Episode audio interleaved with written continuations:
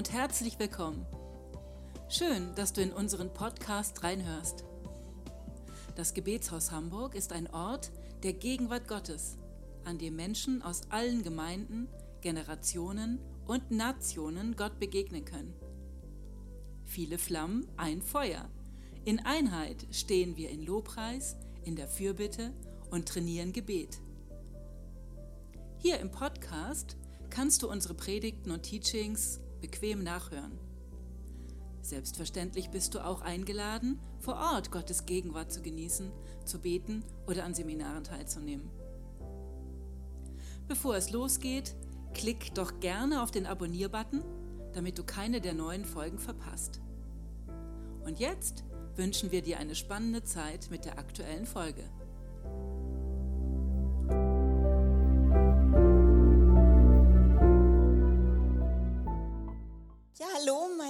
Ist Conny und ich möchte euch heute einfach Zeugnis davon geben, wie Gott dabei ist, meiner Seele Heilung, immer mehr Heilung, immer mehr Frieden zu schenken und wie meine Seele auch lernen darf, sich immer mehr an Jesus anzulehnen. Es gab mal eine Zeit in meinem Leben, da sind sehr, sehr viele Verletzungen passiert und meine Seele war damals so richtig in Unruhe geraten. Und ich glaube, geblieben ist davon heute noch, dass es immer wieder passiert in Situationen oder auch manchmal wie aus dem Nichts, dass mich so ein Gefühl, es ist eigentlich nur ein Gefühl von Unsicherheit beschleicht. Dass da Momente sind, wo ich mich einfach irgendwie nicht geliebt fühle, nicht gesehen fühle oder auch einfach falsch fühle oder, oder nicht genügend Gefühle, das schaffe ich nicht oder ja, all diese Gefühle, ich weiß nicht, ob ihr sie auch kennt. Ich denke in irgendeiner Art und Weise schon. Bei mir ist das jedenfalls so. Und das ist mir eigentlich erst so richtig bewusst geworden. Irgendwie gehörte das so immer zu mir aus der damaligen Zeit. Aber ich glaube, das ist mir so bewusst geworden, ja, so als ich so mit dem Leben im Geist mich beschäftigt habe und ja, auch den Heiligen Geist immer mehr kennengelernt habe. Und dann sah ich jetzt so auch gerade in letzter Zeit immer mehr Möglichkeiten, ja, ja, so Möglichkeiten, Jesus selbst an mir wirken zu lassen. Und ich möchte euch da in eine ganz konkrete Situation mit hineinnehmen, weil ich da einfach so begeistert bin, wie Jesus mir da begegnet ist. Und das ist einfach, einfach für meine Seele wunderbar gewesen. Und zwar waren wir, mein Mann und ich, äh, im Urlaub, das war im August und das waren die letzten beiden Urlaubstage. Und wir waren in einer wunderschönen Stadt und sind da mit unseren Fahrrädern gefahren. Diese Stadt war von Straßenbahnschienen durchzogen. Und ja, ich weiß, dass man da mit dem Rad aufpassen muss, dass man da nicht reingerät.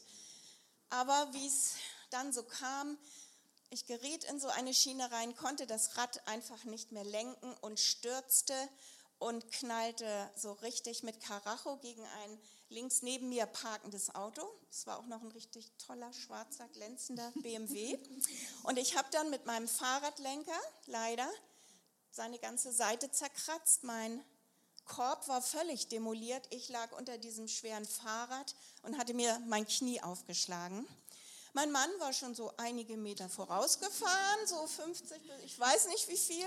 Ich konnte nur im Stürzen noch so rufen, halt, stopp, stopp. Ich sah auch noch so im Augenwinkel, dass er das mitbekam. Naja, aber das ging alles so ratzefatze schnell. Ich lag da und es war sofort ein junger Mann neben mir, der war da anscheinend unterwegs und half mir so raus unter diesem Fahrrad.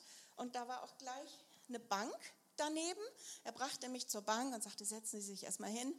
Und ich dann so, oh, ich war so richtig völlig wie gestaucht, ich zitterte, wusste ja auch noch nicht so richtig, was mit mir los war. Jedenfalls, mein Knie war aufgeschlagen. Mein Mann kam dann auch herangerauscht. Ja, und was soll ich sagen? Was war wohl das Erste, was er zu mir sagte? Ich darf das jetzt sagen, weil er meinte, es können ruhig alle wissen, dass sein Fleisch auch immer wieder mal aktiv ist. Das Erste, was mein Mann sagte, war, hast du das denn nicht gesehen?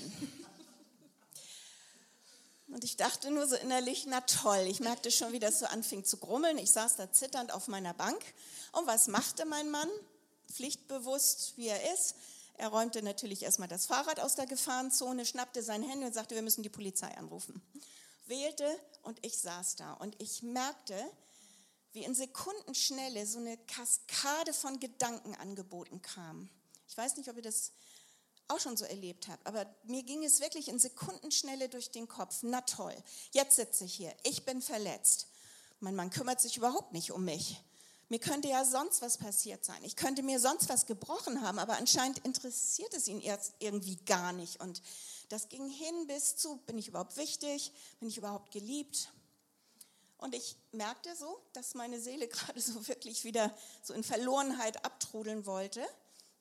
Aber dann schaltete sich der Heilige Geist an, ein. Und ich konnte ganz plötzlich erkennen, was da abging. Und ich konnte sagen, stopp, das sind alles Lügen. Ich bin hier überhaupt nicht alleine. Jesus, du bist da, du bist an meiner Seite und du reißt auch aus für diese Situation. Du kümmerst dich um mich. Und das sind Gedankenangebote, die muss ich nicht mehr annehmen. Ich bin eine neue Schöpfung und das gehört jetzt wirklich nicht mehr zu mir. Mein Mann machte dann noch so lässig, so während er so am Handy hing, so eine Hände und sagte, geh mal, kümmere dich mal, such dir mal eine Apotheke, damit du versorgt wirst. Und ich dachte, na prima. Aber der Heilige Geist kam da wirklich so rein und dann kam mir ein Vers in den Sinn.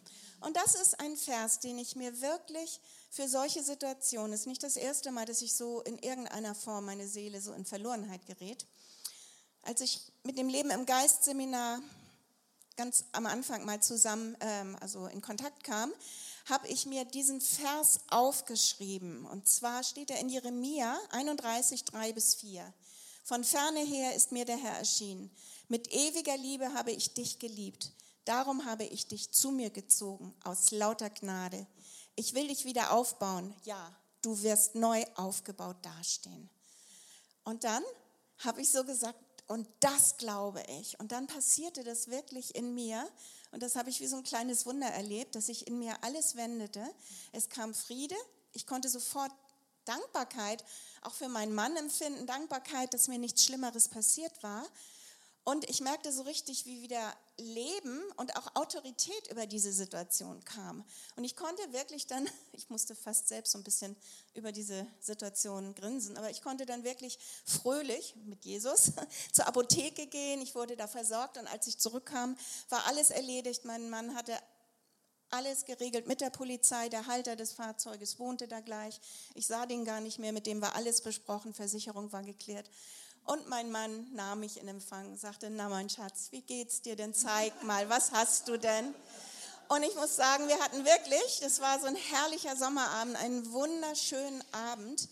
Und ich hatte wirklich so innere Freiheit und auch totale Freude darüber. Das war nicht immer so. Es hätte gut sein können, dass ich innerlich gekränkt wäre, vielleicht auch geschmollt hätte oder irgendwie mich zusammengerissen hätte.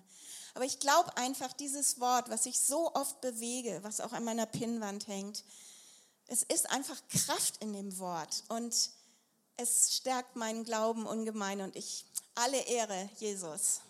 Ich fühle mich sehr privilegiert, heute Abend über den Heiligen Geist reden zu dürfen. Das ist unser Glaubensbekenntnis. Ich glaube an Gott, den Vater, den Allmächtigen, den Schöpfer des Himmels und der Erde. Und an Jesus Christus, seinen eingeborenen Sohn, unseren Herrn. Ich glaube an den Heiligen Geist. Glaubst du an den Heiligen Geist? Der Heilige Geist, wie wir gerade gesungen haben, vom Vater und vom Sohn gesandt.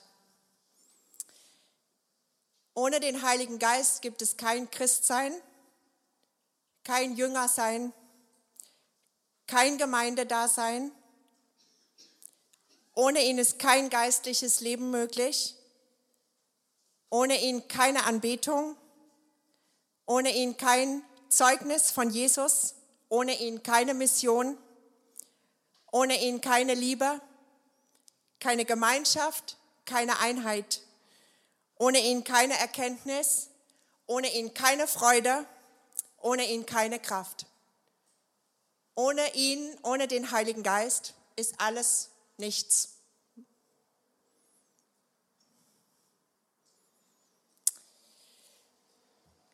Der Heilige Geist, er ist die, er ist die wunderbare dritte Person des dreieinigen Gottes, vom Vater und vom Sohn gesandt.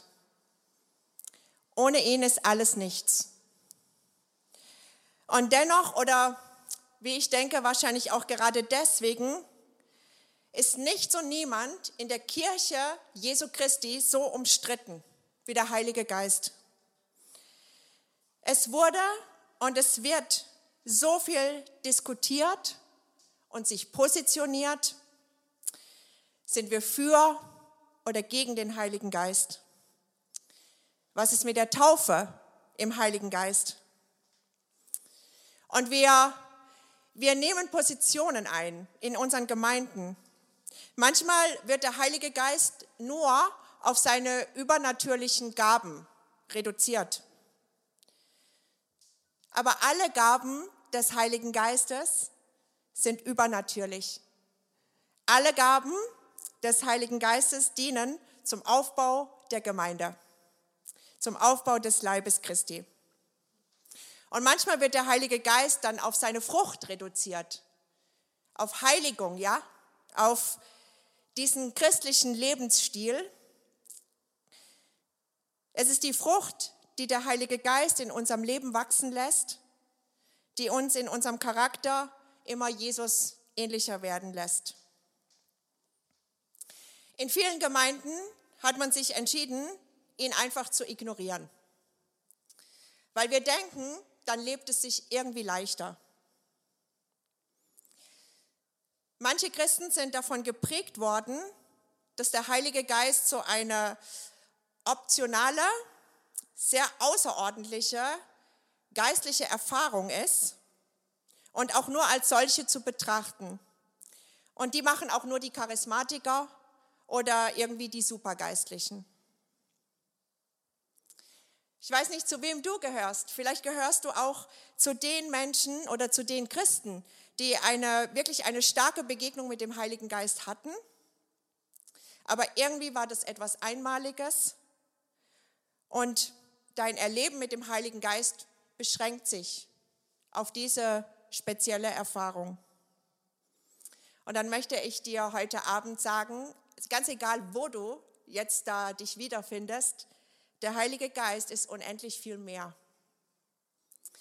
Der Heilige Geist ist uns gegeben, damit wir jeden Tag unseres Lebens in einer beständigen Beziehung mit ihm leben dürfen.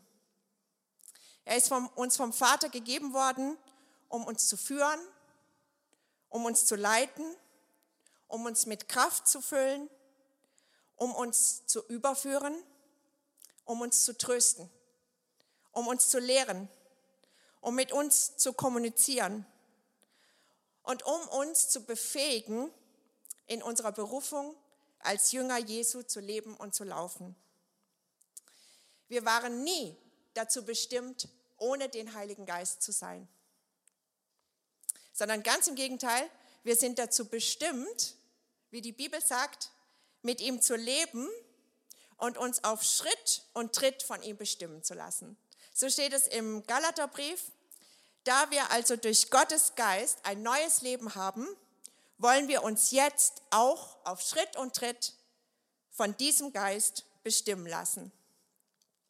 Ich habe hier ein Bild für euch. Eines Morgens war ich draußen auf der, auf der Straße. Ich trat aus dem Haus und ich sah so einen Vater mit seiner Tochter. Genau so. Und ich sah das und das wurde für mich wirklich wie ein Bild für den Heiligen Geist, was es bedeutet, sich vom Heiligen Geist auf Schritt und Tritt bestimmen zu lassen. Wenn ihr euch das anschaut, ähm, dann sieht man da verschiedene Dinge. Also einmal ähm, also ich sag mal, der große Mensch, der gibt die Richtung vor, nicht der kleine. Und der große Mensch hat auch die Kraft, ja, in diese Richtung zu gehen, nicht der kleine Mensch. Und es hat sehr viel mit Beziehung zu tun, mit einer vertrauensvollen Beziehung. Und ich sage mal so, gemeinsam schaffen sie es auf eine sehr fröhliche Weise, äh, wie man sehen kann. Sich auf Schritt und Tritt vom Heiligen Geist bestimmen zu lassen. Wenn ich auf mein eigenes Leben schaue, ich sage mal auf mein Leben als Christ, ähm, dann sehe ich, ich sehe wirklich zwei Epochen. Also wie so zwei, ähm, ja, zwei Epochen. Und die erste, die erste Zeit, und es war eine sehr lange Zeit, ähm, als Christ, als Jünger Jesu, die war wirklich davon geprägt, dass ich sowohl den Heiligen Geist als auch seine Leitung und seine Kraft einfach weitgehend ignoriert habe. Warum? Weil der Heilige Geist für mich wirklich eine völlig unbekannte Größe war. Also ich finde das genau der richtige Ausdruck. Einfach eine Größe mit allem vorhanden, aber mir völlig unbekannt. Und er war auch in dieser Zeit in mir am Wirken.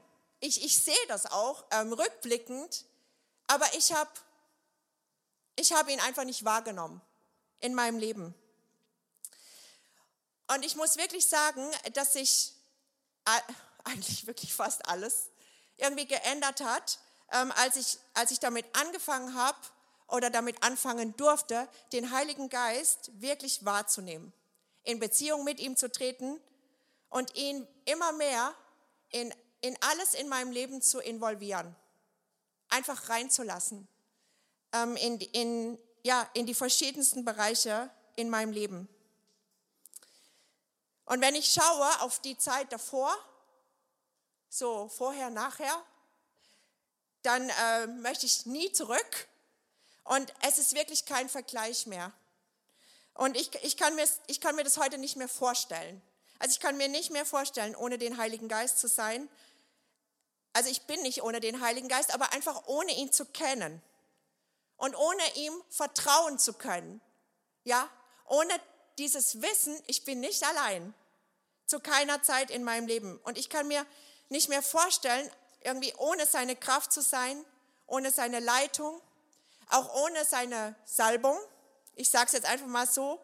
Und auch ohne, dass er in meinem Herzen immer wieder die Hingabe für Jesus und auch die Liebe für Jesus und die Ehre für Jesus bewirkt. Ähm, ich kann mir nicht mehr vorstellen, ohne ihn zu sein, der zu mir spricht, wie Conny das vorher auch gesagt hat in dem Zeugnis, der die Wahrheit in mein Leben hineinspricht, ähm, in ganz konkreten Situationen. Ich kann mir nicht mehr vorstellen, meine Bibel ohne ihn zu lesen. Der Heilige Geist liebt das Wort Gottes. Die zwei gehören untrennbar zusammen. Und es ist wirklich eine kraftvolle Kombination, die kraftvoll in unserem Leben wirkt. Ähm, ich kann mir nicht mehr vorstellen, Jesus anzubeten ohne den Heiligen Geist. Und auch überhaupt nur einen Tag in der Nachfolge Jesu zu bestehen, ohne den Heiligen Geist, weil ohne den Heiligen Geist würde alles an mir liegen. In Johannes 6, Vers 63 steht, der Geist ist es, der lebendig macht. Und dann kommt eine ganz klare und vernichtende Aussage, das Fleisch nützt nichts. Die Worte, die ich zu euch geredet habe, sind Geist und sind Leben. Es ist der Geist, der lebendig macht. Wer ist der Heilige Geist? Ganz einfach, er ist erstmal der Heilige Geist. Heilig bedeutet ja ausgesondert zu sein. Der Heilige Geist ist ausgesondert für Gott. Das heißt, der Heilige Geist handelt immer nur in Beziehung zu dem Wesen Gottes und zu dem Willen Gottes. Dazu ist er ausgesondert. Er wird immer nur dem Willen Gottes und dem Wesen Gottes entsprechend handeln. Nichts anderes, nichts eigenes. Und das, hat, das ist wichtig auch für uns, weil wenn wir die Kraft des Heiligen Geistes und sein Wirken in unserem Leben erfahren wollen, dann erfahren wir die immer da, wo wir wollen, dass der Wille Gottes in unserem Leben geschieht und dass das Wesen Gottes in und durch unser Leben zum Ausdruck kommt. Nichts anderes, nichts eigenes. Und der Heilige Geist ist ein Geist. Ja, der Heilige Geist. Ähm, das griechische Wort bedeutet Wind oder Atem. Ja, ist auch dieses, ähm, dieses hebräische Wort Ruach. Der Geist, das ist eine unsichtbare Realität. Und das ist wichtig, weil also überhaupt im Blick auf Gott ähm, wissen wir, Sichtbarkeit ist nicht der letzte Maßstab für Wirklichkeit. Ja, ob etwas, auch wenn etwas nicht sichtbar ist, ist es aber trotzdem da. Und man sieht die sichtbaren Auswirkungen einer unsichtbaren Kraft oder Realität. Ich möchte ein Beispiel nennen, weil ich das auch irgendwie ein cooles äh, Bild finde für den Heiligen Geist, nämlich die Aerodynamik. Ja, ihr, ich weiß nicht, ihr seid vielleicht alle schon mal geflogen und habt ähm, mit diesem komischen Gefühl in diesem schweren Flieger gesessen und gedacht, wie kann der jetzt eigentlich fliegen? Also ich habe keine Ahnung von Physik, ich weiß es auch nicht, aber er fliegt wegen der Aerodynamik. Ja, äh, da kommt Luft, also Air, Aerodynamik und dieses Wort Dynamis, Kraft zusammen und die Aerodynamik beschreibt ähm, die Kräfte, diesen dynamischen Auftrieb. Und das ist nicht sichtbar, aber diese Kraft die ist da. Und so ist das auch mit dem Heiligen Geist. Er ist wirklich, er lässt uns fliegen. Ja, und ähm, das, obwohl wir durch die Schwerkraft eigentlich am, auch geistlich gesehen am Boden kleben müssten. Aber es ist diese Kraft des Heiligen Geistes. Der Heilige Geist ist die persönliche, unsichtbare Kraft und das Wesen Gottes. Und der Heilige Geist handelt immer nur, also diese Kraft, seine Kraft tritt immer in Kraft, in Verbindung mit dem Wesen und mit dem Willen Gottes. Der Heilige Geist ist auch der Tröster, der Beistand und der Helfer. Das ist das griechische Wort Parakletos, was bedeutet Fürsprecher oder Beistand oder Helfer. Und dann äh, gibt es da eine Übersetzung, die finde ich besonders schön. Das heißt, der zur Unterstützung herbeigerufene. Ich weiß nicht, ähm, es gibt ja Menschen, die sind sehr ähm, kraftvoll und stark.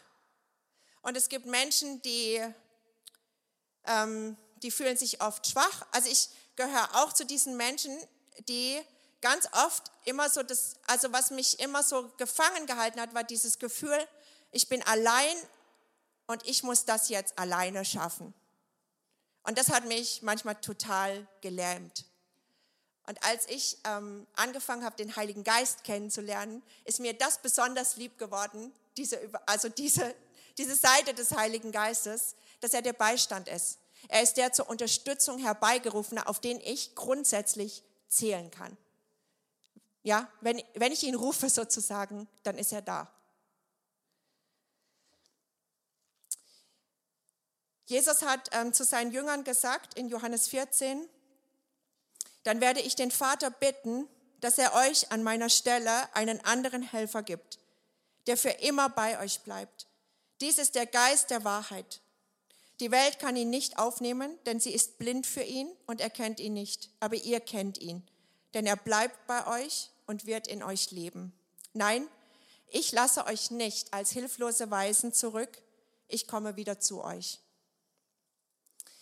Das, das gibt ihm so einen Ausdruck, ja, ohne den Heiligen Geist. Jesus sagt, sagt selber sozusagen zu seinen Jüngern, ohne den Heiligen Geist seid ihr hilflose Wesen. Ihr seid hilflose Weisen.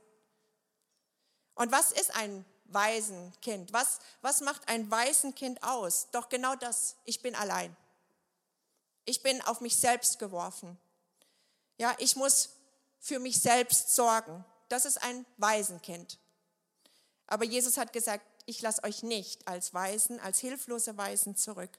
Ähm, ich möchte nicht, dass ihr meine Jünger seid auf euch selbst geworfen, aus eu eurer eigenen Kraft heraus, sondern ich gebe euch einen Beistand. Es ist der andere Helfer, also Jesus sagt, ich schicke euch an meiner Stelle einen anderen Helfer. Und im Griechischen gibt es zwei Wörter für dieses Wort der andere. Das ist einmal das Wort allos. Und das bedeutet, es ist ein Unterschied in der Anzahl. Also es ist jemand anderes, etwas anderes, aber es ist nicht ein Unterschied in der Qualität. Und dann gibt es noch dieses Wort heteros. Da haben wir auch einen Unterschied in der Qualität oder im Wesen von zwei verschiedenen Dingen. Ähm, darum zwei Schuhe, ja?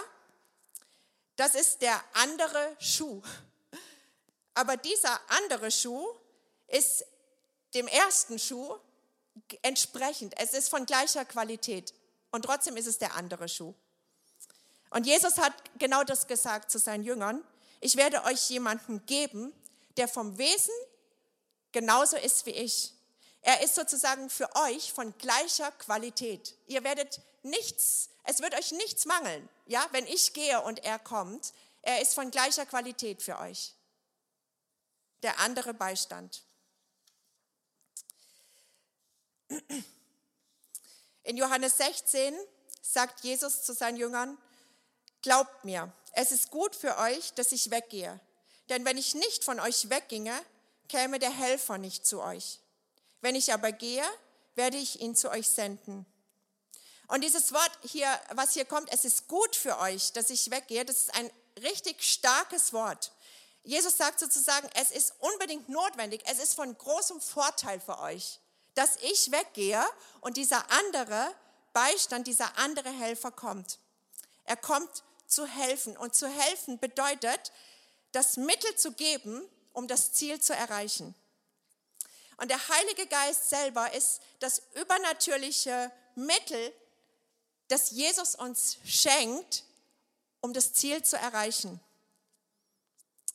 Und darum ist der Heilige Geist im, im Leben eines Kindes Gottes völlig, er ist unersetzbar.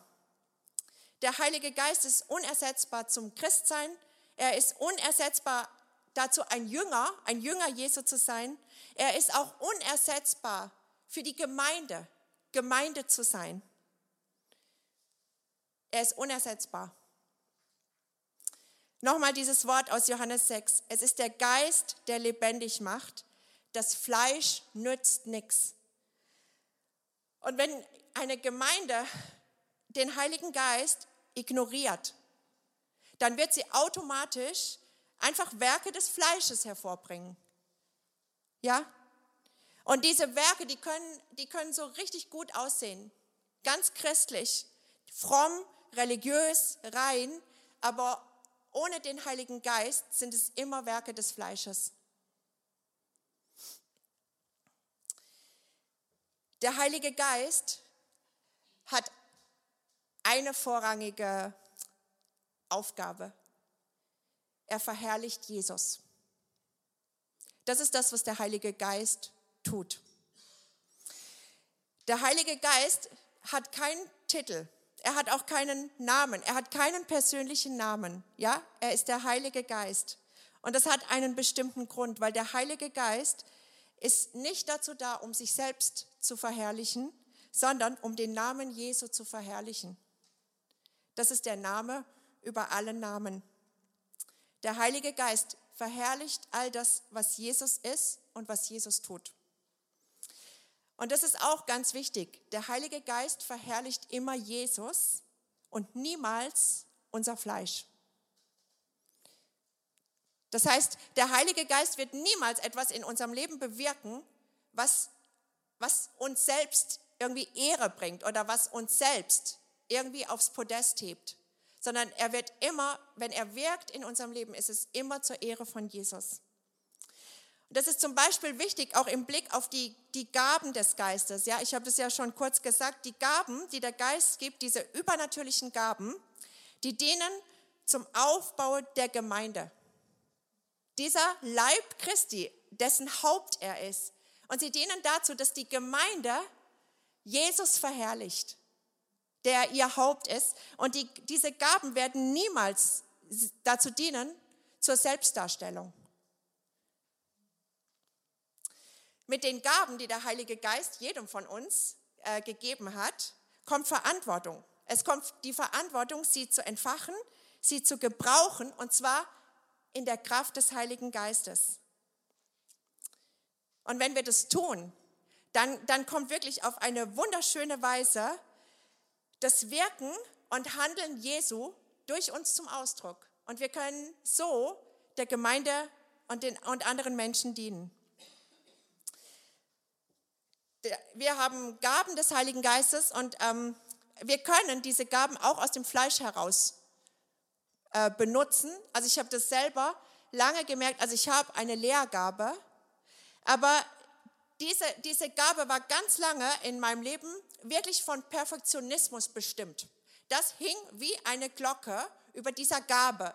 Und darum habe ich mich entweder fürchterlich davor gefürchtet, irgendwas zu lernen, ähm, oder ich habe vorher Migräne bekommen oder was auch immer, weil ich immer Angst hatte, dass ich es nicht richtig mache. Ja? Und als, als der Heilige Geist da reingekommen ist, sozusagen in diese Gabe, die sowieso von ihm kommt, also ich, plötzlich hat es mir Spaß gemacht. Plötzlich habe ich so eine Freude und auch eine Freiheit einfach bekommen, einfach Gottes Wort zu lehren. Und das ist einfach ein enormer Unterschied. Die Gaben, die der Heilige Geist uns gibt. Jeder Christ ist aus dem Geist geboren. Ja, ich sag's mal so, keine Bekehrung ohne den Heiligen Geist. Ich lese mal zwei Bibelstellen vor. Ähm, Johannes 3, Vers 5 und 6 sagt Jesus zu Nikodemus, ich sage dir eins, wenn jemand nicht aus Wasser und Geist geboren wird, kann er nicht ins Reich Gottes hineinkommen.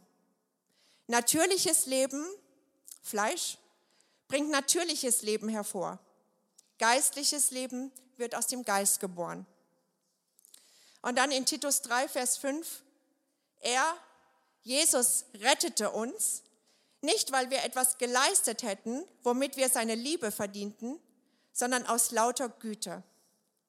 In seiner Barmherzigkeit hat er uns zu neuen Menschen gemacht, durch eine neue Geburt, die wie ein reinigendes Bad ist.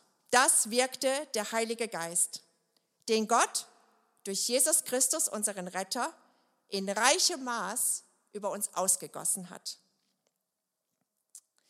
Eine geistliche Geburt, diese Geburt aus dem Heiligen Geist heraus, ist notwendig, um ein Christ zu sein.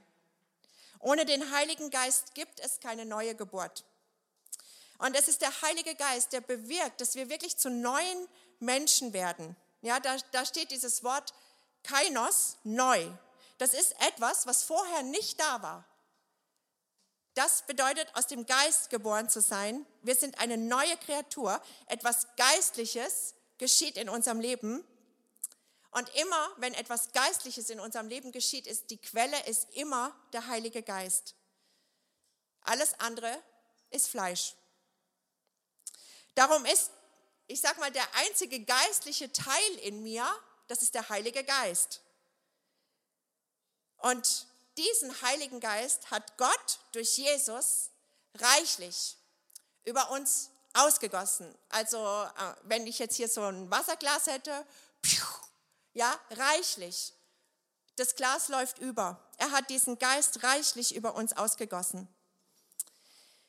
Und ich glaube, dass das die Taufe mit dem Heiligen Geist ist, dass, ähm, dass Gott seinen Geist wirklich reichlich in uns hineingießt, über uns ausgießt.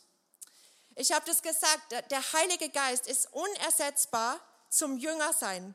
Und wenn das einzig Geistliche in mir der Heilige Geist ist, dann, dann brauchen wir mehr als einen Heiligen Geist, der uns die Augen öffnet. Und wir brauchen auch mehr als einen Bekehrer oder einen Lehrer, der uns jetzt sozusagen einen modifizierten Weg weist, den wir jetzt gehen oder uns auf die richtige Spur setzt. Was wir wirklich brauchen, ist die Fülle dieses Heiligen Geistes, der in uns hineinfließt und der alles durchdrängt und wirklich das Fleischliche verdrängt. Und darum hat Gott gesagt, er hat selber gesagt, ich werde meinen Geist ausgießen. Im Propheten Joel hat, hat er dieses Wort benutzt. Und danach wird es geschehen, dass ich meinen Geist ausgießen werde über alles Fleisch. Wir, wir finden diese, ich sag mal, diese, diesen Ausdruck, dass er ein sehr starker Ausdruck ist, ähm, den, den finden wir immer wieder. Jesus redet von Strömen lebendigen Wassers, die aus dem Innern der Christen fließen, die an ihn glauben. Und zwar so an ihn glauben, wie die Schrift sagt. Aus seinem Leib Inneren werden Ströme lebendigen Wassers fließen. Dies aber sagte er von dem Geist, den die empfangen sollten, die an ihn glauben. Und ich möchte noch eine Stelle lesen von Römer 5, Vers 5, wo auch ähm, dieses Wort kommt. Hoffnung lässt nicht zu Schanden werden, denn die Liebe Gottes ist ausgegossen in unsere Herzen durch den Heiligen Geist, der uns gegeben worden ist. Paulus hat sich in dem Fall nicht damit begnügt, ähm, sozusagen, dass die Liebe Gottes in unsere Herzen gesandt worden ist, sondern er benutzt dieses drastische Wort. Die Liebe Gottes ist ausgegossen in unsere Herzen durch den Heiligen Geist. Möchte ähm, kurz etwas sagen von, also von meinem eigenen Leben. Ähm, Im Jahr 2014, ich war schon sehr lange Christ und ich war auch schon sehr lange Missionar. Über 20 Jahre, ja, Dienst auf dem Missionsfeld. Und dann war ich, ich sag's mal, ähm, wirklich an dem Tiefpunkt meines Lebens angelangt. Also wenn ich auf diese Zeit schaue, also tiefer, weiter unten war ich nie. Und an diesem Punkt war ich wirklich seit Jahren, ich war seit Jahren auf der Flucht vor mir selber und ich war auch eigentlich auf der Flucht vor Gott. Und ich war immer davon getrieben, also perfekt zu sein und keine Fehler zu machen. Und dann ist es passiert, also schon einige Jahre vor 2014, ähm, dass ich, ich habe eine falsche Entscheidung getroffen und, und ich wusste das auch. Und in dem Moment, wo ich diese Entscheidung getroffen habe und etwas gemacht habe, was ich nicht hätte tun sollen, in dem Moment ähm, ist wirklich wie auf ein, also wie ein, auch ausgegossen, nur von der anderen Seite. Verdammnis und Schuld und Scham und Angst und Selbstvorwürfe, das ist in mein Herz eingezogen. Und ich, Satan war sofort zur Stelle. Und er hat wirklich diese, diese, diese Tür zu meinem Herzen, wo das alles drin war, wirklich wie so zugeschubst. Und dieser Schubs für diese Tür hieß, Gott kann dich erst dann lieben, wenn du so bist, wie du sein solltest. Das war der Schubs für diese Tür. Und dann fiel diese Tür zu und da drin war all das, ähm, ja, Verdammnis und Schuld und Scham. Und, und ich war wirklich verzweifelt. Und ich habe immer dann angefangen, wirklich zu versuchen, diesen Störfaktor da zu kompensieren, indem ich irgendwie ähm, versucht habe, alles andere für Gott besser zu machen.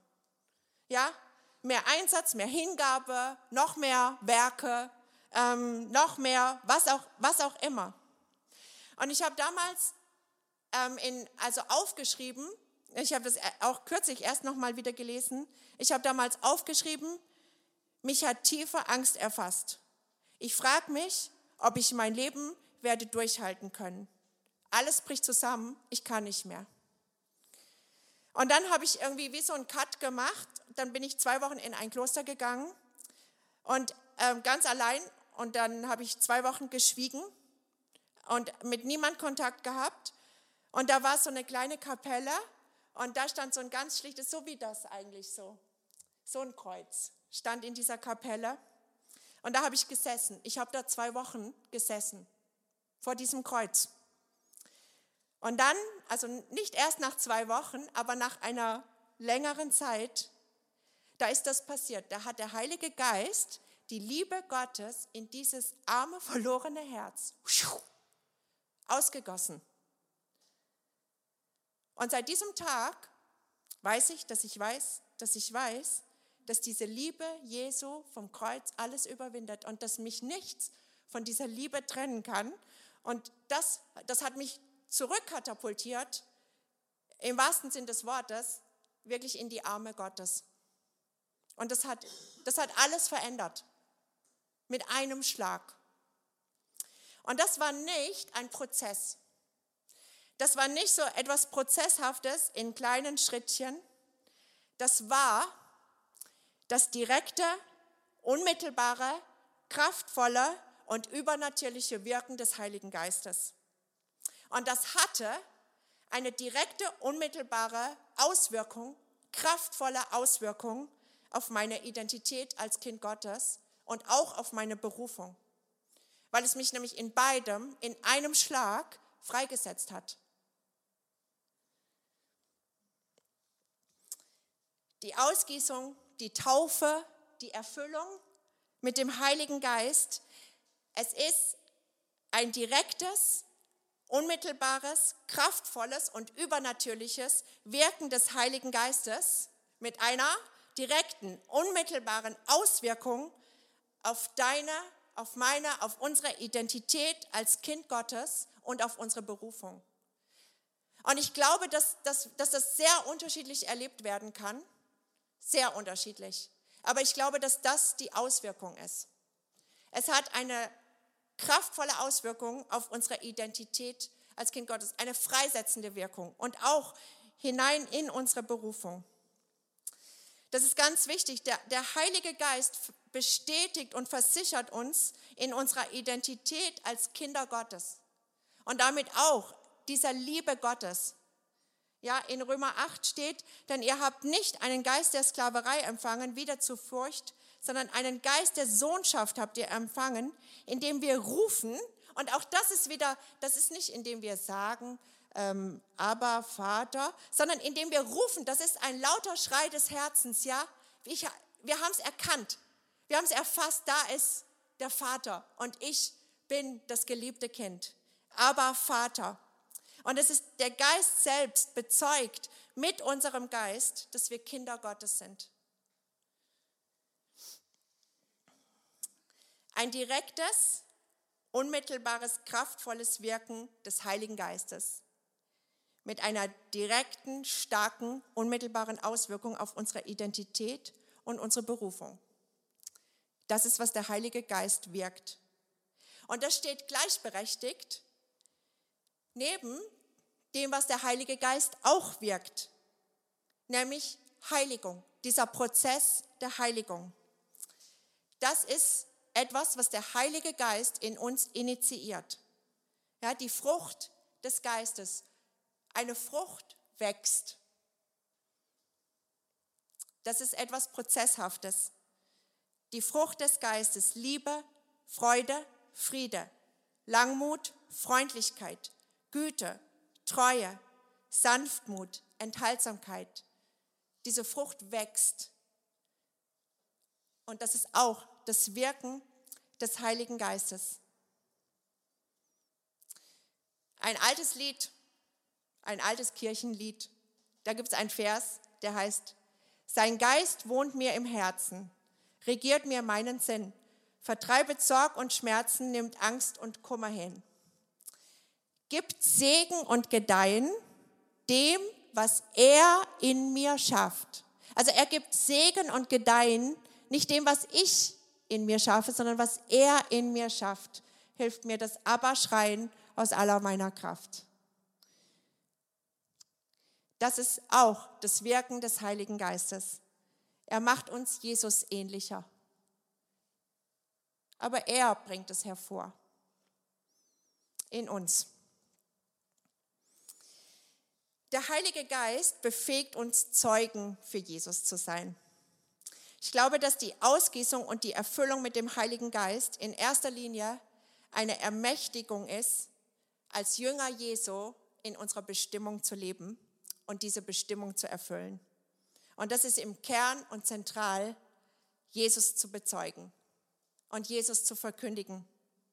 Ich glaube, dass das unsere Sendung ist, Jesus zu bezeugen und eben nicht Jesus zu beschreiben, sondern Jesus zu demonstrieren. Einer Welt, die Jesus nicht kennt und die nicht eine Beschreibung von Jesus möchte und auch nicht braucht, sondern eine Demonstration unseres lebendigen Herrn. Und das können wir nicht aus eigener Kraft. Ja?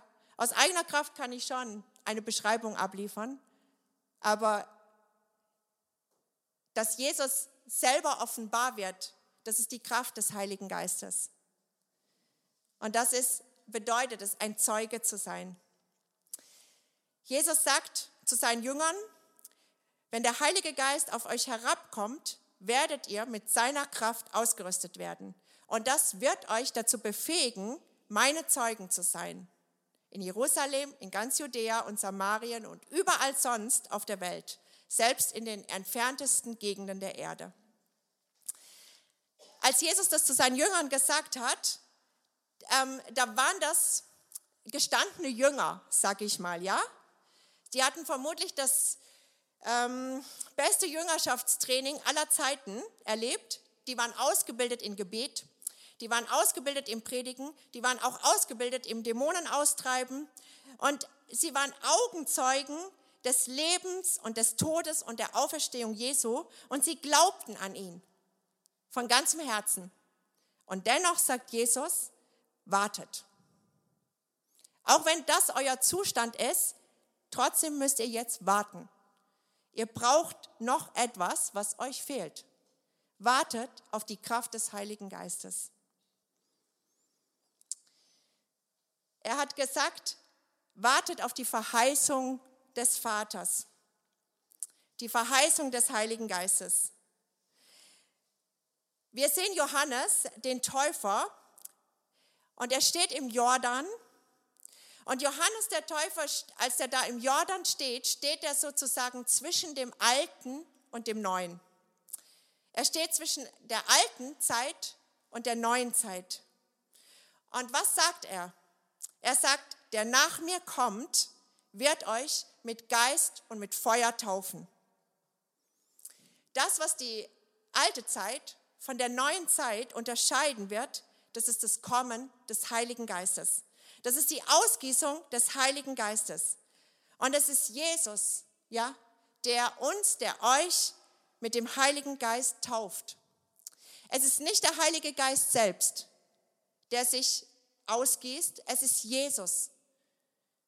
Der Heilige Geist vom Vater und vom Sohn gesandt. Und es ist Jesus, der sagt, ich taufe mit Heiligem Geist und mit Feuer. Und das sind diese Jünger, und Jesus sagt zu ihnen, ich sende die Verheißung meines Vaters auf euch. Ihr aber bleibt in der Stadt, bis ihr bekleidet werdet mit Kraft aus der Höhe. Gott hat an Pfingsten etwas völlig Neues gegeben und er hat an Pfingsten etwas gegeben mit einer enormen Auswirkung. Ja, diese, die Jünger und alles, was sie nach Pfingsten getan haben oder geredet haben, das war in eine völlig andere Dimension hineinversetzt. Da war die Kraft des Heiligen Geistes. Die war in ihrer Predigt, ja, die war in ihrem Lobpreis, die war in ihrem prophetischen Reden, in ihren Gaben, da waren Zeichen und Wunder, da war eine übernatürliche Kühnheit und Freimütigkeit, da war aber auch eine übernatürliche Liebe. Da war auch eine übernatürliche Gemeinschaft. Petrus hat selbst diese Erfüllung mit dem Heiligen Geist erfahren und dann steht er auf, unmittelbar danach, und er hält ja diese Pfingstpredigt und er bietet eben den Leuten jetzt nicht länger eine Reihe von Gesetzen an. Er bietet ihnen auch nicht ein Programm an, sondern er bietet ihnen den Heiligen Geist an. Er bietet ihnen die konkrete Erfahrung der Kraft des Heiligen Geistes an. Er sagt, diese Verheißung des Vaters, sie gilt euch. In Apostelgeschichte 2, Petrus aber sprach zu ihnen, tut Buße und jeder von euch lasse sich taufen auf den Namen Jesu Christi zur Vergebung eurer Sünden.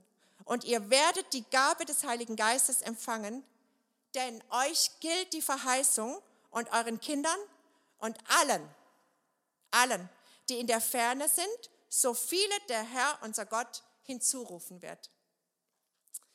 Darum heute Abend dir gilt die Verheißung des Heiligen Geistes. Dir gilt diese Verheißung. Du kannst und du darfst den Heiligen Geist, die Verheißung des Heiligen Geistes im vollen Umfang empfangen. Und ich möchte dazu etwas ein bisschen ausführen.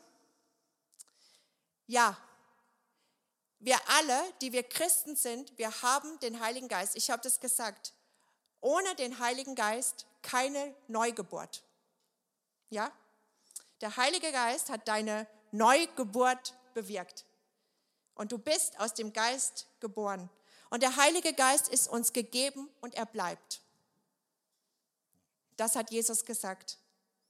Er geht nicht mehr weg. Und ein, ähm, ein, ein bekannter Bibellehrer, Dr. Martin Lloyd Jones, nennt das das indirekte Dasein und das indirekte Wirken des Heiligen Geistes. Er bringt uns zur Neugeburt und er ist da und er bleibt. Aber die Verheißung des Heiligen Geistes, die umfasst viel mehr. Die umfasst ein Erfülltsein mit dem Heiligen Geist. Die umfasst diese Ausgießung, dieses unmittelbare, kraftvolle Wirken des Heiligen Geistes in unserem Leben mit einer direkten, unmittelbaren Auswirkung auf unsere Identität als Kinder Gottes und unsere Berufung. Es umfasst ein beständiges Erfülltwerden und Erfülltsein mit dem Heiligen Geist. Es umfasst ein Leben aus der Kraft des Heiligen Geistes, ein Leben unter der Leitung des Heiligen Geistes. Ein Leben in Friede, Freude und Gerechtigkeit. Und darum hat dieser äh, Dr. Martin Lloyd Jones das Buch, das er geschrieben hat über den Heiligen Geist, das heißt Unspeakable Joy, unaussprechliche Freude. Ja, wir, wir denken so viel, wenn wir über den Heiligen Geist äh, denken, wer denkt schon an unaussprechliche Freude? Wir denken an viele Sachen, die viel fragen und äh, ist das jetzt möglich und was auch immer. Aber das ist auch der Heilige Geist. Und ich glaube, ich, ich, das, ich sehe das in meinem eigenen Leben. Ich glaube, eines der markantesten Dinge, die, die, die, die geschehen sind, die sich wirklich verändert haben, ist genau diese Freude, die Einzug gehalten hat. Unaussprechliche Freude. Und darum stellt Paulus diesen Jüngern in Ephesus auch diese Frage. Er sagt zu ihnen in Apostelgeschichte 19, sag mal, habt ihr den Heiligen Geist empfangen, als ihr gläubig geworden seid? Und ich glaube nicht, dass er damit gemeint hat, habt ihr den Heiligen Geist? Ja, weil keine Wiedergeburt ohne den Heiligen Geist. Sie aber sprachen zu ihm, wir haben nicht einmal gehört, ob der Heilige Geist überhaupt da ist. Wie empfangen wir den Heiligen Geist? Wie empfangen wir den Heiligen Geist in seinem, ich sag mal, in seinem ganzen Umfang? Ähm, wir empfangen ihn nicht damit, indem wir ihn uns verdienen, sondern indem wir dem Wort, ja, das in uns verkündigt, glauben. So empfangen wir den Heiligen Geist. Galater 3. Paulus sagt zu den Galatern, lasst mich nur das eine wissen. Habt ihr den Geist Gottes bekommen, weil ihr die Vorschriften des Gesetzes befolgt habt?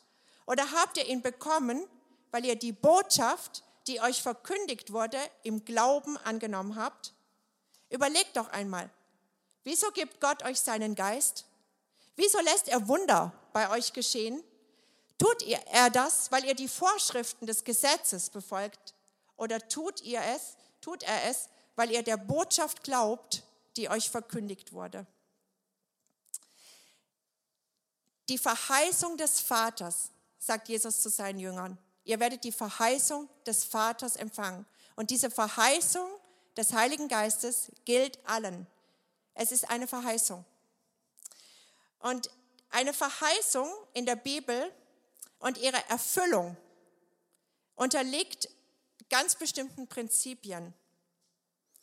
Alle Verheißungen Gottes sind Ja und Amen. Gott hält sich an alle seine Verheißungen, ja? Versprochen ist versprochen. Wenn er uns diesen Heiligen Geist verheißen hat, dann hat er ihn uns verheißen. Aber mit Verheißungen ist es so, die fallen uns nicht einfach in den Schoß, sondern die werden durch Glauben und durch Vertrauen erlangt. Ja, im Hebräerbrief. Die Glaubensväter, die durch Glauben Verheißungen erlangten. Gott hat die Verheißung gegeben. Und er erfüllt sie auf seine souveräne Weise, wo wir ihm glauben. Aber wann, wie und wo, das ist auch seine Sache. Und das ist auch so mit der Verheißung des Heiligen Geistes. Wie Gott auf unseren Glauben reagiert und was er tut, das ist seine Sache. Wir können wir können nicht machen, ja, dass, dass Gott etwas in unserem Leben macht. Wir können es nur geschehen lassen, indem wir ihm glauben und das empfangen, was er in unserem Leben tut.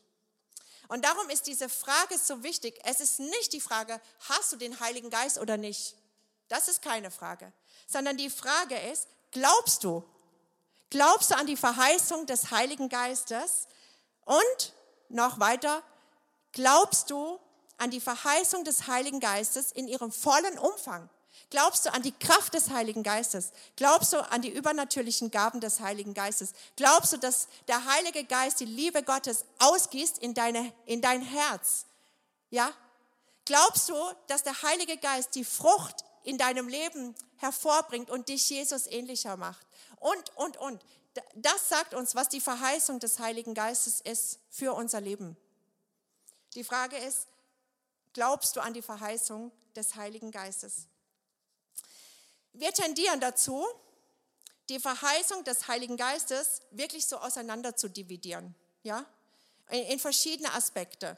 Also da ist die Taufe und da sind die Gaben, da sind die Früchte, da ist die Kraft, da ist die Leitung. Und dann nehmen wir eben manchmal auch unbewusst oder so wie wir auch in unseren Gemeinden geprägt werden, so Standpunkte ein. Ja, an das eine glauben wir, an das andere glauben wir nicht. Das ist vielleicht ein bisschen zu viel und ähm, wir glauben nur in diesen Grenzen. Oder so. Auseinander dividieren. Aber darum geht es eben gar nicht, sondern weißt du, worum es geht? Es geht darum, dass Jesus uns mit seinem Heiligen Geist alles anbietet, was wir brauchen, um seine Jünger zu sein und um ans Ziel zu kommen, um am Ende zu sagen, wie Paulus, ich habe den Lauf vollendet. Und Paulus sagt, was ihr im Geist begonnen habt, wollt ihr es jetzt im Fleisch vollenden? Das ist die Verheißung des, des Heiligen Geistes. Und er hat gesagt, ich will das reichlich auf euch ausgießen. Ich will ihn reichlich, diesen Heiligen Geist, in dich hineingießen. Darum die Frage heute Abend, hast du den Heiligen Geist empfangen, als du gläubig geworden bist oder seit du gläubig geworden bist? Ist der Heilige Geist in deinem Leben in Kraft getreten? Darf er in deinem Leben in Kraft treten? Ich weiß nicht, ähm, wie das bei euch ist. Vielleicht bist du in eine Gemeinde geistlich hineingeboren, die die Gegenwart und die Kraft des Heiligen Geistes nicht kennt oder sogar ablehnt oder einfach ignoriert. Aber selbst wenn du in einer Gemeinde bist, die an den Heiligen Geist glaubt und die ihn auch verkündigt, heißt es nicht automatisch, dass du, dass du selber der Verheißung des Heiligen Geistes in seiner Fülle glaubst und seine Fülle empfängst. Ich bin selbst, also ich war selbst ja auf dem Missionsfeld und ich war da in einer Gemeinde, die den Heiligen Geist verkündigt, ja. Aber trotzdem habe ich ganz viele Jahre, ich habe selber einfach nicht geglaubt. Mein Glaube hat sich nicht damit verbunden. Und darum war ich auch irgendwie auf dem Trockenen, was, der, was den Heiligen Geist betrifft, obwohl er da war. Letztendlich, egal woher wir kommen, wir haben ja alle diese Bibel, ja, und die Bibel, egal woher wir kommen und wie wir geprägt sind, spricht dasselbe über die Verheißung des Heiligen Geistes. Aber ich glaube, dass wir, dass wir oft einen Fehler machen, der tragische Auswirkungen hat. Das, was wir hier lesen, das interpretieren wir im Licht von unserer Erfahrung oder auch Nichterfahrung. Und dann reduzieren wir das, was Gott uns geben möchte oder was er uns verheißt in seinem Wort, das reduzieren wir runter auf, auf einen Level, auf den Level, mit dem wir mit unserer eigenen Erkenntnis und unserer eigenen Erfahrung vor allem, unserer eigenen Erfahrung stehen. Und dann glauben wir nicht dem Wort Gottes, sondern wir glauben unseren Erfahrungen. Und diese Glaube, also das begrenzt auch dann unseren Glauben, unsere Erfahrung. Und das führt ganz oft dazu, dass wir uns mit viel weniger zufrieden geben, als mit dem, was Gott uns anbietet und was er uns schenken möchte. Und wir hören dann auch auf, das Mehr, M-E-H, ja, das Mehr zu entdecken, das Gott für uns hat.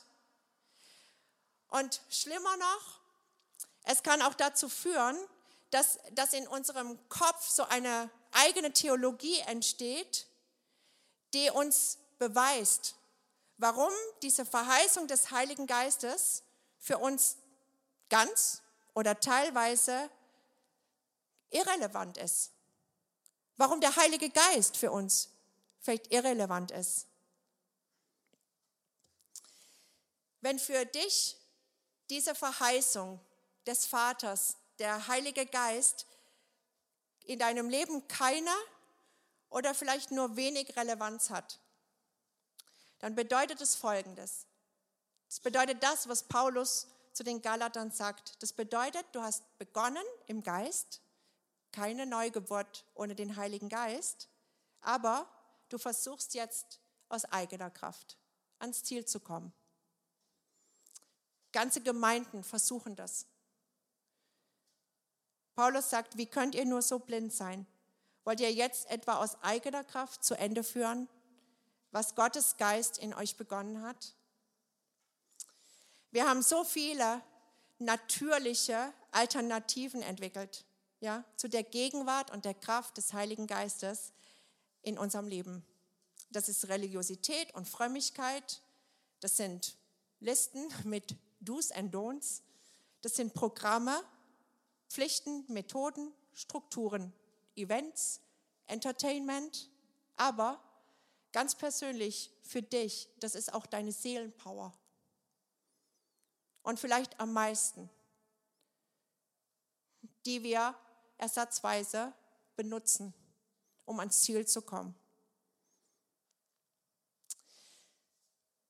Es beginnt alles damit, dass wir wirklich anfangen wahrzunehmen, dass wir den Heiligen Geist brauchen.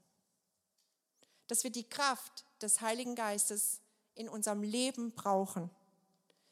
Dass wir den, den Heiligen Geist brauchen für unseren Dienst im Reich Gottes. Dass wir den Heiligen Geist brauchen, auch in unseren Beziehungen, in, in unseren christlichen Gemeinschaften. Es fängt alles damit an, dass wir merken, dass, es, dass das Fleisch zu nichts nütze ist. Es ist der Geist, der lebendig macht.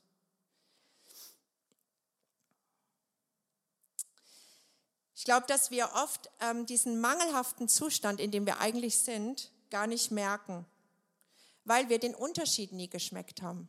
Ja, weil wir so gewöhnt sind, ohne den Heiligen Geist zu hantieren, anstelle uns bei ihm anzulehnen und von ihm zu leben und durch ihn zu leben, weil wir den Unterschied nicht ähm, geschmeckt haben. Vielleicht auch manchmal, weil wir diesen mangelhaften Zustand, den wir vielleicht schon so empfinden, dann doch mit der Überzeugung schnell so wegschieben, aber ich habe ja den Heiligen Geist. Und dann vielleicht diese Angst, jemand könnte mir das absprechen. Ich glaube, dass es uns ganz schön schwer fällt, zuzugeben, dass wir Mangel haben oder zuzugeben, dass uns etwas fehlt. Uns vielleicht auch sogar damit auseinanderzusetzen, ja, dass unsere Bekehrung vielleicht nicht vollständig war. weil wir diese Erfüllung mit dem Heiligen Geist nie, vielleicht nichts darüber wussten oder auch nie darum gebetet haben und niemand uns sozusagen darüber was verkündigt hat und wir darum auch gar nicht daran glauben. Aber wenn wir, das, wenn wir das nicht zugeben oder wenn wir uns damit nicht auseinandersetzen, dann bleiben wir in diesem Zustand, der nicht die Fülle ist. Und ich glaube, was uns noch schwerer fällt, also zumindest mir, das ist dieses Natürliche und das, was ich selber kontrollieren kann, ja? Nämlich das, was ich selber machen kann, austauschen zu lassen gegen das Übernatürliche, aber auch gegen das Unkontrollierbare. Weil das mache ich nicht selber, sondern es geschieht mir von Gott. Und das kann ich nicht kontrollieren. Aber auch dann, wenn wir, wenn wir die Kontrolle behalten wollen und ähm, mit dem Übernatürlichen, sage ich mal, lieber nichts zu tun haben wollen, weil wir es vielleicht auch fürchten, ähm, dann, dann ist auch das Resultat, dass wir in einem Zustand bleiben, der nicht die Fülle ist. Aber ich möchte dir heute Abend das sagen und ich möchte dich auch ermutigen oder euch ermutigen, jedem Einzelnen, wie wir hier sitzen oder stehen, uns gilt die Verheißung des Heiligen Geistes in vollem Umfang. Und darum, wie Paulus ähm, aufruft dazu, lasst euch vom Heiligen Geist erfüllen. Das ist offensichtlich etwas, was sehr aktiv, etwas mit uns zu tun hat. Also es ist einerseits passiv, ja, weil Gott füllt uns mit seinem Geist, aber trotzdem sagt Paulus ähm, zu den Ephesern, lasst euch vom Heiligen Geist erfüllen. Also ich kann es offensichtlich lassen, zulassen oder auch nicht. Lasst euch vom Heiligen Geist erfüllen. Was bedeutet das? Oder wie geht das? Ähm, ich möchte so ein paar Aspekte nennen, die, die ich vielleicht selber so erkannt habe. Ich glaube, das ist auch eine Art Reise, ja, von Erkenntnis zu Erkenntnis oder wie Gott auch führt. Und manchmal habe ich das Gefühl oder denke ich, ich stehe auch einfach noch super am Anfang. Aber ich glaube, alles beginnt mit diesem Glaubensbekenntnis. Ich glaube an den Heiligen Geist. Das ist Schritt Nummer eins. Ich glaube an den Heiligen Geist, weil du empfängst die Verheißung durch Glauben. Und du empfängst die Verheißung des Heiligen Geistes in dem Umfang, wie du an ihn glaubst. Der Heilige Geist ist uns verheißen und wir dürfen den Vater darum bitten. Ja, da gibt es dieses Gleichnis ähm, in Lukas 11. Oh nein, ja, die Zeit ist schon fortgeschritten. Ich lese das jetzt nicht vor, ähm, aber in diesem Gleichnis ähm, geht es darum, dass, dass jemand etwas nicht hat, was er aber seinem Freund geben möchte. Und dann ähm, gibt er ihm so viel er braucht. Und am Ende heißt es, wie viel mehr wird der Vater, der vom Himmel gibt, den Heiligen Geist geben, denen, die ihn bitten. Der Kontext ist ein starkes Bewusstsein, dass ich nichts habe, mein Fleisch ist nutzlos, was ich geben kann, ähm, aber der Vater lässt sich bitten und er gibt den Heiligen Geist denen, die ihn bitten. Äh, ich möchte noch kurz, ähm, ja, möchte noch kurz etwas dazu sagen, was uns daran hindert, den Heiligen Geist in unserem Leben zu empfangen, was uns daran hindert, dass der Heilige Geist in Kraft treten kann. Ähm, in Epheser 4 heißt es, betrübt nicht den Heiligen Geist Gottes, mit dem ihr versiegelt worden seid, auf den Tag der Erlösung hin. Und in 1. Thessalonicher 5 heißt es, den Geist dämpft nicht. Lasst das Feuer des Heiligen Geistes nicht ausgehen. Löscht das Feuer des Geistes nicht aus. Was hindert also, dass wir erfüllt werden können mit dem Heiligen Geist? Was, was hindert uns, dass der Heilige Geist in unserem Leben in Kraft treten kann. Und ich glaube, das sind drei Dinge. Das eine ist Unglaube, weil, ähm, weil wir die Verheißung des Heiligen Geistes durch Glauben empfangen. Einfach darauf zu vertrauen, dass Gott uns, der uns seinen Geist verheißen hat, ihn uns schenkt. Wir erhalten alles im Reich Gottes und jede Verheißung durch Glauben. Das Zweite, was ich glaube, was uns daran hindert, dass der Heilige Geist in unserem Leben, in jedem Bereich unseres Lebens in Kraft treten kann, ist Sünde. Und ich nenne das jetzt einfach mal so beim Namen, weil ich glaube, dass wir auch irgendwie verlernt haben, Sünde beim Namen zu nennen. Aber wir können Sünde beim Namen nennen, weil Jesus uns einlädt, fröhlich Buße zu tun. Aber wenn wir in, in Sünde verharren, ohne Buße oder ohne Umkehr, dann ist der Heilige Geist zwar anwesend, aber er ist betrübt und er kann sich nicht entfalten in unserem Leben. Es ist aber auch der Heilige Geist, der uns überführt und dann können wir fröhlich Buße tun. Und das Dritte, und ich glaube, das ist ein ganz wichtiger Punkt, was den Heiligen Geist hindert, in unserem Leben in Kraft zu treten, das ist Unabhängigkeit. Wir haben es jetzt heute Abend mehrmals gesehen. Fleisch und Geist sind nicht kompatibel. Das Fleisch ist zu nichts nütze, der Geist macht lebendig. Und das heißt eigentlich, wo immer ich auf mein Fleisch vertraue, da entfaltet sich das Fleisch. Und da, da kann sich der Heilige Geist nicht entfalten. Aber wo ich auf den Geist vertraue, wo ich ihn einlade, wo ich ihn reinlasse, das ist ja auch etwas, etwas füllen, etwas gefüllt werden kann, eigentlich nur, wo, was nicht schon voll ist. Ja? Und wenn ich auf mich selbst vertraue und wenn ich abhängig bin von meiner eigenen Kraft und wenn ich ähm, meine eigene Weisheit einsetze und einfach mich selbst einsetze für alles, dann ist eigentlich weniger Platz da, wo der Heilige Geist reinkommen und sich entfalten und wirken kann. Fleisch und Geist sind nicht kompatibel. Das Fleisch begehrt gegen den Geist auf. Das heißt, solange ich an, mir, an meiner eigenen Kraft festhalte, an, ähm, solange ich meine eigenen Entscheidungen treffe, solange ich versuche, alles unter meiner Kontrolle zu halten, ähm, hat der Heilige Geist wenig Platz mit Fülle zu kommen. Ja, er kann vielleicht so ein bisschen kommen, aber da ist nicht sehr, sehr viel Platz für ihn. Unabhängigkeit, Abhängigkeit von, von mir selbst. Aber, und das ist eben dann das Gegenteil, da wo wir wie dieses, wie dieses Vater-Kind-Bild, da wo wir uns vom Heiligen Geist auf Schritt und Tritt bestimmen lassen. Ja? Wo wir unsere Seelenpower, unseren Willen, unsere Gefühle, unseren Verstand sozusagen unter ihn beugen und ihm Platz einräumen. Ihn zur Hilfe rufen. Ja? Von ihm erwarten, dass wenn, wenn ich nicht, wenn ich merke, ich kann Jesus nicht bezeugen, weil da ist Menschenfurcht oder da ist was auch immer, ich kann ihn zur Hilfe rufen. Es ist der Heilige Geist, der uns zu Zeugen Jesu macht. Ja? Und wenn das bei mir nicht klappt, dann lean on the Holy Spirit. Ja? Bitte ihn, dass er kommt und dich zu einem Zeugen Jesu macht.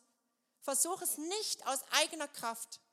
Weil immer dann, wenn wir die eigene Kraft, die eigene Seelenpower einsetzen, dann, dann ist kein Platz für die Fülle des Heiligen Geistes. Aber wenn wir ihm Platz einräumen, und ich, ich habe es wirklich so oft jetzt schon einfach erlebt in meinem Leben, wenn wir ihm Platz einräumen, dann entfaltet er wirklich auf, auf eine wunderschöne Weise und auch auf eine übernatürliche Weise seine Kraft. Wie, wie Conny das erzählt hat. Ja? Da dreht sich plötzlich meine Sicht auf die Dinge. Da, wird, da geschieht plötzlich das Wort Gottes in meinem Leben. Ja? Da habe ich plötzlich Freimütigkeit, irgendjemandem von Jesus zu erzählen. Aber nicht, weil ich mich jetzt dazu zwinge und oh, sondern weil der Heilige Geist wirklich er kommt. Diese Jünger waren vorher anders, als nachdem diese Flamme da oben gelandet ist. Die waren vorher auch ängstlich. Ja, guck Petrus an der Jesus verleugnet hat. Und hinterher stehen sie vor dem Hohen Rat, derselbe Petrus, und sagt jetzt, ich kann es nicht lassen, von dem zu reden. Das war nicht, weil Petrus versucht hat, sich jetzt mal zu modifizieren, um ein anständiger Zeuge Jesu zu werden, sondern das war die Kraft des Heiligen Geistes.